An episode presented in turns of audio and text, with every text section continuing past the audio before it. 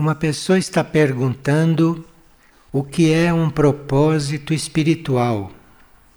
Se um propósito espiritual é criado pelo homem ou se já vem estabelecido dos planos espirituais. E como se sostém esse propósito? Bem, existe uma hierarquia angélica, que é uma hierarquia paralela à humana em certos níveis, mas uma hierarquia também muito além da humana. E essa hierarquia angélica é aquela que capta o propósito e vai trazendo para baixo. E nesta hierarquia angélica existem vários graus de seres, vários graus de evolução angélica. Os que captam o propósito são aqueles mais elevados e vão passando para os níveis hierárquicos angélicos dos níveis sucessivos. E essa hierarquia angélica trabalha desde os níveis mais elevados até o nível espiritual. E a partir do nível espiritual para baixo, aí a hierarquia dévica pega o propósito e o vai materializando. Materializando, isto é, vai colocando o propósito de forma mental de forma que os homens o possam captar. Depois, outros devas colocam propósito numa forma astral emocional para que o homem possa sentir. E outros podem trabalhar, alguns devas, até no plano etérico, para ajudar a manifestar o propósito. Agora, como esse propósito se sustém isto depende da energia que foi colocada nele pelo reino angélico enquanto ele descia. Agora, a hierarquia humana também pode participar deste processo, porque a hierarquia humana, a hierarquia espiritual da Terra, conhece esse propósito, trabalha esse propósito e trabalha as nossas mônadas no sentido de cumprir esse propósito. Então existe um trabalho da hierarquia espiritual terrestre e um trabalho da hierarquia angélica e da hierarquia dévica em torno da mesma coisa. Aí no caso, na descida de um propósito. Isto é um propósito que venha dos planos superiores, não uma parte do plano.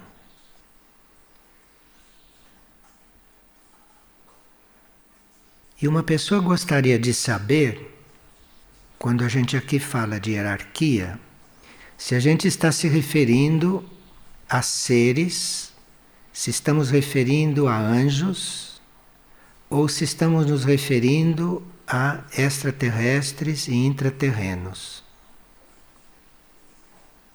Então, existe a hierarquia angélica, existe a hierarquia dévica, existe a hierarquia espiritual do planeta. Isso são diferentes hierarquias que trabalham com nós todos, que trabalham com a humanidade. E existe também uma hierarquia intraterrena, das civilizações intraterrenas. E existe também hierarquia extraterrestre. A hierarquia no cosmos é uma só. Mas como existem setores do cosmos, como existem níveis de consciência, como existem tarefas. Então, parece que há várias hierarquias.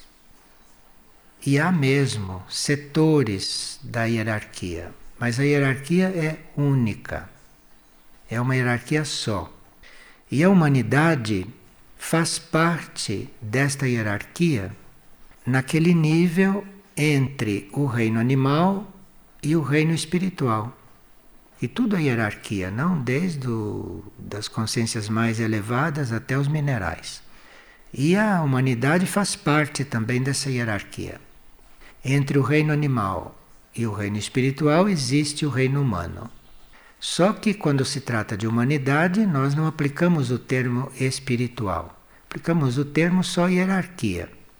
Existe uma hierarquia também dentro do reino animal, existe uma hierarquia dentro de cada reino mas é do nível espiritual para o alto que se usa a hierarquia espiritual, se não se usa só a hierarquia, que é uma hierarquia de tarefas, uma hierarquia de valores, uma hierarquia de energias.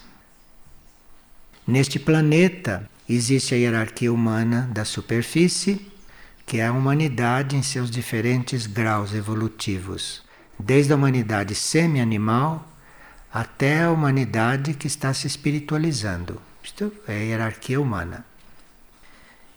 Já a hierarquia intraterrena, intraterrestre, que não é física, ela vai a níveis mais elevados do que a hierarquia humana, principalmente quando se trata da hierarquia em civilização de Mistitlan, civilização de Erques, de Aurora então, esta hierarquia humana, que não é da superfície, vai a níveis mais altos do que a hierarquia humana de superfície. E a hierarquia extraterrestre, que segundo a sua área de atuação e segundo os seres, ou segundo as consciências que as compõem, tem seres ou tem consciências, tem nível de arcanjo, tem seres muito mais avançados extraterrestre do que na hierarquia terrestre, do que na hierarquia neste planeta. E uma pessoa pergunta: qual é a maneira de nos darmos conta do grau de sutilização do nosso corpo? Um corpo que não incomoda um corpo que obedece, um corpo que segue aquilo que é uma tarefa, aquilo que é uma disposição da alma, isso é um corpo já bastante sutilizado, um corpo que tem uma certa purificação. Agora, se ele não perturba, se ele não incomoda, se ele obedece, se ele segue, se ele desenvolve energia, então é um corpo já bastante trabalhado. Agora, ele vai se tornando cada vez mais sensível. E no se tornar mais sensível, ele pode transmutar mais ou menos as coisas. Mas mesmo antes de se tornar sensível, é um corpo que já pode ter conseguido uma certa sutileza. E a gente vê porque ele obedece, porque ele não cria obstáculos. E uma pessoa pergunta se os animais que são tratados com amor e morrem naturalmente, se eles vão para os mesmos níveis do plano astral que os outros que são sacrificados pelo homem, ou se eles vão para um nível diferente. O plano astral tem sete subníveis. De forma que tanto os seres humanos quanto os animais que vão para o plano astral, eles vão para o subnível que lhes corresponde. Então é possível que um animal bastante traumatizado e que não seja tão evoluído, este animal vai para o plano astral mais próximo do plano etérico. Já o animal domesticado, o animal que já está em contato com o ser humano há algum tempo, um animal que já está desenvolvendo a mente. Então esse animal vai para um outro subnível do plano astral. Como nós também, quando desencarnamos, não? Vamos para o subnível astral que nos corresponde até que cheguemos no mental. O que pode acontecer é que a gente não vá direto para este subnível e o animal também. Mas se entra no astral pelo subnível mais baixo. Mas aí nós vamos nos elevando, passa-se rapidamente por esses subníveis mais baixos, que é isto que se chama de purgatório, é esse subnível mais baixo do astral. Então, se se entra por ali, a gente atravessa aquilo rapidamente e vai para o subnível que nos corresponde, até fazer o período necessário no plano astral. E o mesmo acontece com o animal. Quanto mais o animal se eleva enquanto está aqui encarnado e na Terra, é o subnível que ele vai encontrar lá enquanto estiver desencarnado se ele já estiver individualizado. E uma pessoa diz que ela faz uma meditação usando flores que são colocadas em ikebanas, que isto é uma arte japonesa que tem toda uma cerimônia que ela usa estas práticas. E ela pergunta o que passa com uma planta quando nós cortamos as suas flores. Então nós sabemos que uma flor ela é muito poderosa no sentido de nos transmitir certas energias. E certas flores que são muito evoluídas, que são muito belas, de grande beleza, as flores mais perfeitas, estas transmitem até os nossos sentimentos. De forma que você dar uma flor para uma pessoa, você pode estar transmitindo para uma pessoa através daquela flor um sentimento teu. Então, por causa disto, em muitas culturas, né, em muitos lugares se usa cortar flores e oferecer para as pessoas, se usa cortar flores para homenagear as energias, para fazer ikebanas. Isto é um uso, isto é um costume. Agora, ela pergunta se cortar as flores, o que acontece? Bem, quando você corta uma flor, você está interrompendo o processo de realização de uma planta. Porque uma planta se realiza dando a flor, aquelas que dão flores. Outras se realizam dando fruto. Outras se realizam servindo a humanidade, dando sombra não é? e outras coisas. Então, se você corta uma flor, você cortou a expressão de uma planta. Talvez aquela expressão não tivesse chegado no seu apogeu e você cortou. Como a gente que corta botão de rosa, não é? Então, a planta não chega nem a abrir a rosa. Isto é, a planta fica completamente frustrada na sua obra. Agora, as plantas não têm mente, então ela não fica percebendo estas coisas como um animal pode perceber ou como nós podemos perceber. A planta apenas sente, não é, o corte. A planta sente apenas a interrupção de um processo que era o seu trabalho no construir beleza, no produzir beleza. O reino vegetal, através das plantas que dão flores, o reino vegetal, através das flores, glorifica o único. O reino vegetal glorifica o todo. O reino vegetal agradece por ele existir, homenageando o único com as suas flores. De forma que as flores são consideradas, dentro do reino vegetal, a maior oferta que o reino vegetal possa fazer. De forma que quem corta a flor está contribuindo para que todas essas coisas fiquem um pouco pela metade. Agora, há certos momentos e certas situações em que se pode sim usar uma flor para tratar um ser humano, para ajudar um ser humano. E é por isto que seres muito adiantados, muito evoluídos, que sabiam de todas essas coisas, davam flores para as pessoas, como a mãe, por exemplo, usava muito dar flor para as pessoas. Mas ela tinha consciência disso tudo, só que ela estava achando que aquela pessoa precisava daquela flor e que era muito importante para a pessoa receber aquela flor, importante para a evolução da pessoa. Mesmo porque a flor, como se disse, leva o sentimento de quem a deu.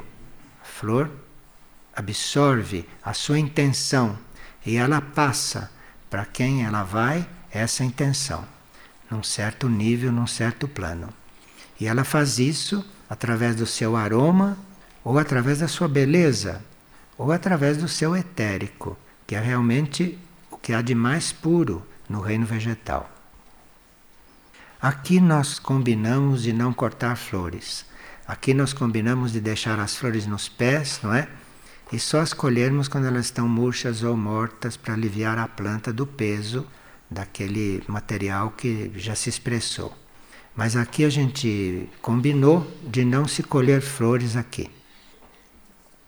Já em outros lugares se combina de colher flores, mas aí é porque as pessoas precisam muito disso.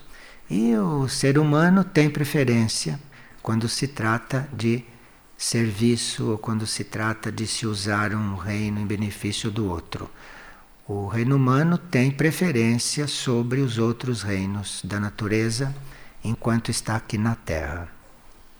Isso porque o reino humano já tem consciência da alma, o reino humano já tem uma consciência que os outros reinos ainda não têm. De forma que o reino humano, por ter mais consciência, e o reino humano, por ter já uma alma individualizada e já está fazendo o desenvolvimento desta alma, ele tem uma preferência nestas coisas. Então não se pode dizer, por exemplo, nós não vamos fazer um remédio porque temos que colher uma erva. Nisto, no trabalho, o reino humano tem preferência. A vida humana tem preferência sobre a vida daquela erva. Se o reino humano realmente precisa daquela erva. Agora, você está colhendo ervas e não saber usá-las, e não respeitá-las, e usá-las mal, e vendê-las, aí isto tudo já é outra coisa. Isto já vai desvirtuando a hierarquia do uso das coisas. Então, quando nós estamos, por exemplo, diante de um medicamento que foi feito de ervas, não? Nós temos que valorizar muito aquele medicamento, não é? Temos que usar aquele medicamento com toda a consciência, não para justificar, mas para equilibrar o fato de que ali está uma erva, uma planta que teve o seu, a sua vida, o seu desenvolvimento interrompido. Isto é legal fazer, isso está dentro da lei. O que não está dentro da lei é você ter um produto desse nas mãos e não saber valorizá-lo, não respeitá-lo, não lhe dar valor, ou desprezá-lo, ou desperdiçá-lo. Isto tudo entra na nossa conta kármica. Mas não o fato de usá-lo. E se haverá arte e cultura na nova terra? Sim, mas haverá uma arte uma cultura que não tem nada a ver com a nossa. Porque a nossa arte, a nossa cultura é um produto da nossa experiência, da nossa vida, do que nós desenvolvemos, etc. Havendo uma humanidade mais avançada e havendo seres mais evoluídos, então a arte e a cultura é uma manifestação dos seres internos e não das personalidades. Então, se houver arte, se houver cultura, é muito diferente desta cultura nossa da superfície. Porque essa nossa cultura tem muito da nossa experiência, tem muito do nosso temperamento, tem muito do nosso ser pessoal, tem muito de externo nesta arte, nesta cultura. Tanto assim que certas coisas que eram para ser arte são isso que vocês veem, não é? Então, isto é muito diferente. Agora, num nível adiantado, num nível avançado, ou na nova Terra, esta arte, essa cultura, não será fruto da experiência e do amadurecimento da experiência, mas será uma manifestação do eu interno dos seres. Então vai ser realmente muito diferente. E uma pessoa diz que o tema dos estigmas o impressiona muito. E por que é necessário que certos seres adiantados tenham estigmas? E às vezes sangrando por toda a vida. Isto pode ser uma oferta daquele ser, pode ser uma oferta para diminuir o sofrimento humano. Então, através de um estigma que sangra e que, portanto, é muito doloroso, é um estado de sensibilidade contínuo, principalmente em alguns casos que a gente conhece, não, com o Padre Pio, que o indivíduo tem uma dor permanente.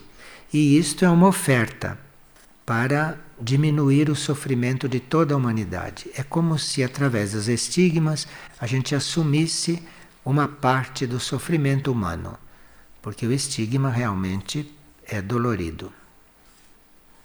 E sempre que nós temos o karma de ter alguma dor, não sempre que o karma nos leva a um tipo de padecimento físico, Existem aqueles seres mais conscientes que aceitam isto com muita naturalidade. Esses que aceitam com muita naturalidade, esses que assumem isso e que ficam bem naturalmente sofrendo, aí o plano evolutivo se vale deles para dar um pouquinho mais. Porque aí eles estão subtraindo do todo da humanidade. Estão, enfim, servindo. Isto é uma forma de serviço. Então, tem pessoas que acham que a dor é um pesadelo, que a dor é dolorosa, que a dor é incômoda. E outros que, quando têm dor, têm consciência de que estão servindo. Porque aí é canalizada um pouquinho mais de dor e ele começa então a entrar num serviço maior. Mas isto depende da consciência do ser, depende de como o ser está diante desses fatos. E se existe algum inconveniente em se ouvir música que não seja de cunho espiritual? Se existe algum tipo de influência de quem está cantando a música sobre quem está ouvindo? Então, como música é vibração, tem muita influência sim quem está fazendo a música, como um instrumento. Quem está tocando o instrumento produz certa vibração e uma outra pessoa tocando o mesmo instrumento está criando outros tipos de vibração. E a voz de quem canta, segundo a sua concentração, segundo o seu estado interior, esta voz está influindo sobre nós de diferentes formas, de diferentes maneiras. Então é muito importante o papel de um cantor. O papel de um cantor é muito importante. Segundo o estado dele, será o tipo de vibração que ele está emitindo. Portanto, diferente influência que está exercendo sobre nós. E o mesmo pelos instrumentos. Em alguma partilha eu escutei que não se deve comer alho nem cebola. Pode-se dizer por quê? Certos odores atraem certos tipos de elementais. Elementais são aqueles seres da hierarquia elemental que cuidam das formas aqui no plano físico. Então, os elementais trabalham as formas, assim como os devas, mais próximos do plano físico, trabalham as formas. E tem certas formas ou certos odores que atraem os elementais menos evoluídos, o odor. Então, se você ingere cebola ou alho, você absorve este odor.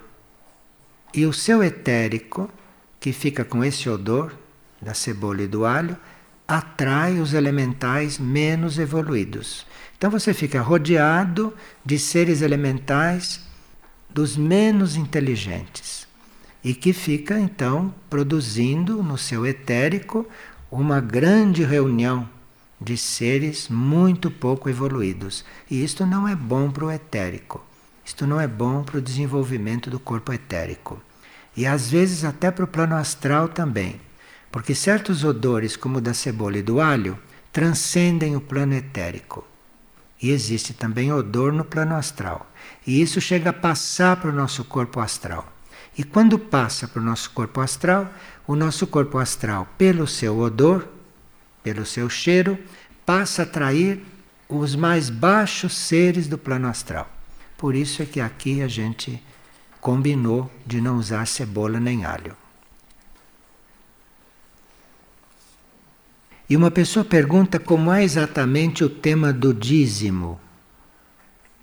Se nós devemos devolver a Deus uma parte do que ganhamos em dinheiro ou não. Ele observa que a maioria das pessoas não fazem doações. Sim, o dízimo é uma espécie de imposição. Você não pode impor que alguém doe alguma coisa, senão deixa de ser doação. Não é mais doação, não é espontânea. De forma que quando se introduz o dízimo, isto é uma forma de imposição e isto dissolve quase todo o valor da doação.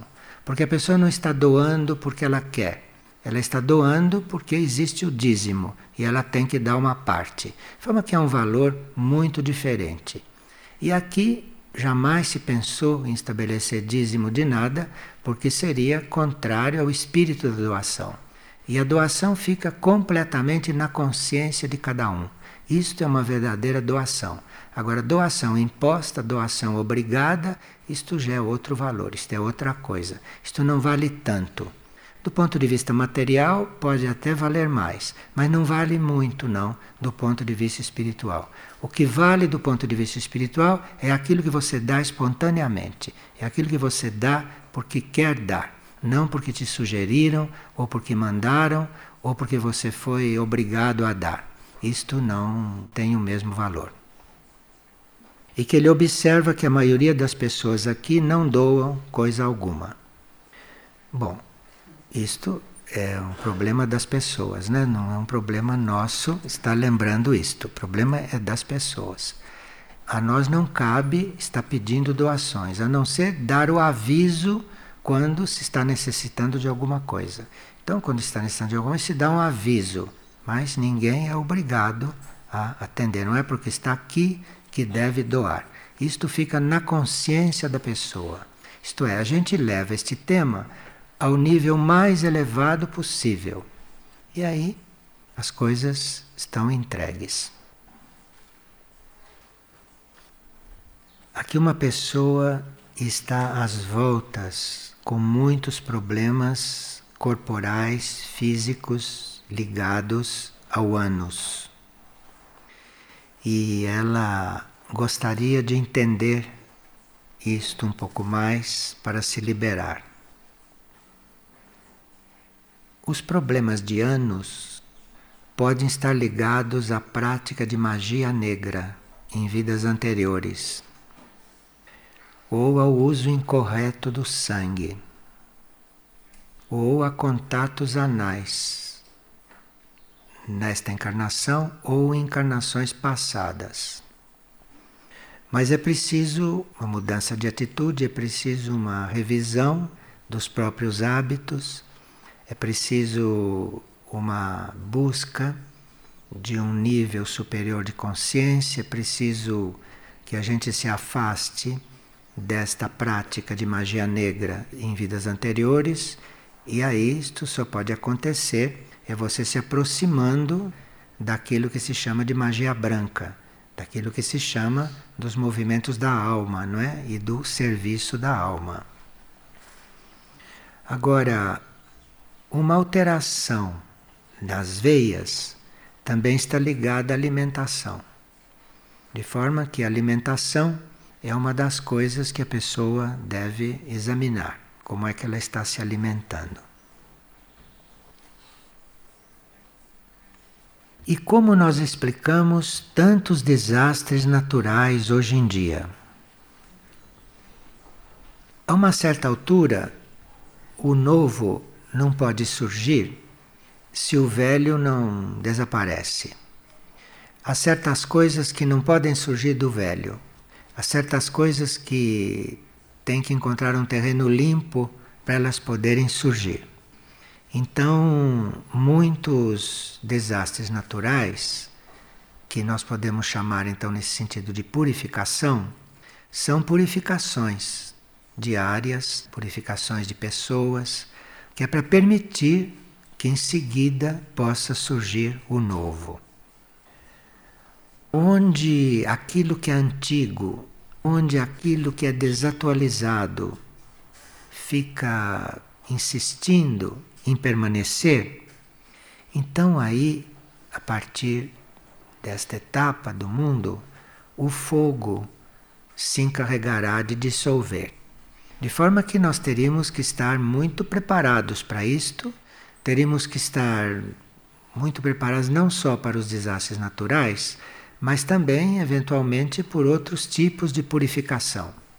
Mas nós temos que ver essas purificações, teremos que ver isso tudo não como desastres, mas teremos que ver como um trabalho que vai possibilitar uma renovação, que vai possibilitar que algo novo surja ali. Geralmente, quando a humanidade está passando de uma energia racial para outra, e em certas transições de uma raça para outra, como nesse momento há uma forte transição de certos níveis da raça área para outros níveis da raça área. Por exemplo, esta raça área de hoje, todos né, estão na raça área, mesmo quem vem de outras raças, hoje estão todos neste impulso da raça área. Então, esta raça área, por exemplo, tem um nível dela no qual ela desenvolve a mente mas nesta mesma raça área tem outro nível no qual se desenvolve a intuição. Então, para muitos seres da raça área passarem do mental para o intuitivo, há necessidade de uma purificação. E esta destruição no plano físico, tudo isto que é varrido do plano físico, isto tudo que é retirado leva consigo os subníveis anteriores da raça área. É como se houvesse uma limpeza para que possa em seguida começar a surgir o aspecto intuitivo. E muitas vezes a água é que faz isso e muitas vezes é o fogo que faz isto. Agora, existem também muitas reações da natureza que não são no sentido da purificação, mas existem certas reações da natureza que são um encontro de um fogo que desce do espaço nesta época e que tem que se encontrar com um fogo interior da Terra. Então, muitas vezes, o encontro desses fogos, o fogo do espaço está penetrando e o fogo do interior da Terra, que está muito vivo, não? Isto pode produzir certas reações no próprio planeta. Mas isso sempre acontece em benefício, em benefício do planeta e em benefício nosso também. Mas nós teríamos que aprender a considerar esses trabalhos de purificação de uma outra maneira e não como castigo e nem como desastres, como catástrofes, não? Isto é uma falta de compreensão, porque atrás de tudo isto está um trabalho às vezes violento de purificação. E se é violento, é porque houve necessidade de violência para remover aquilo que era indesejável, para remover aquilo que não era mais atual e que está aí ocupando um lugar que impede não, do novo surgir. Então, num certo sentido, esses fatos, ou esta água, este fogo, num certo sentido, isto tem muitos lados positivos. E a nossa consciência, embora não compreenda exatamente bem isto quando acontece, nossa consciência deveria ficar junto a este lado positivo e não se unir com a consciência comum achando que houve um desastre. Nós teríamos que tirar a consciência disto e considerar essas coisas como uma necessidade de remoção. E assim vamos aprendendo e vamos sendo inspirados, não? A que haja cada vez menos desses movimentos no planeta, que haja cada vez menos a necessidade desse tipo de remoção.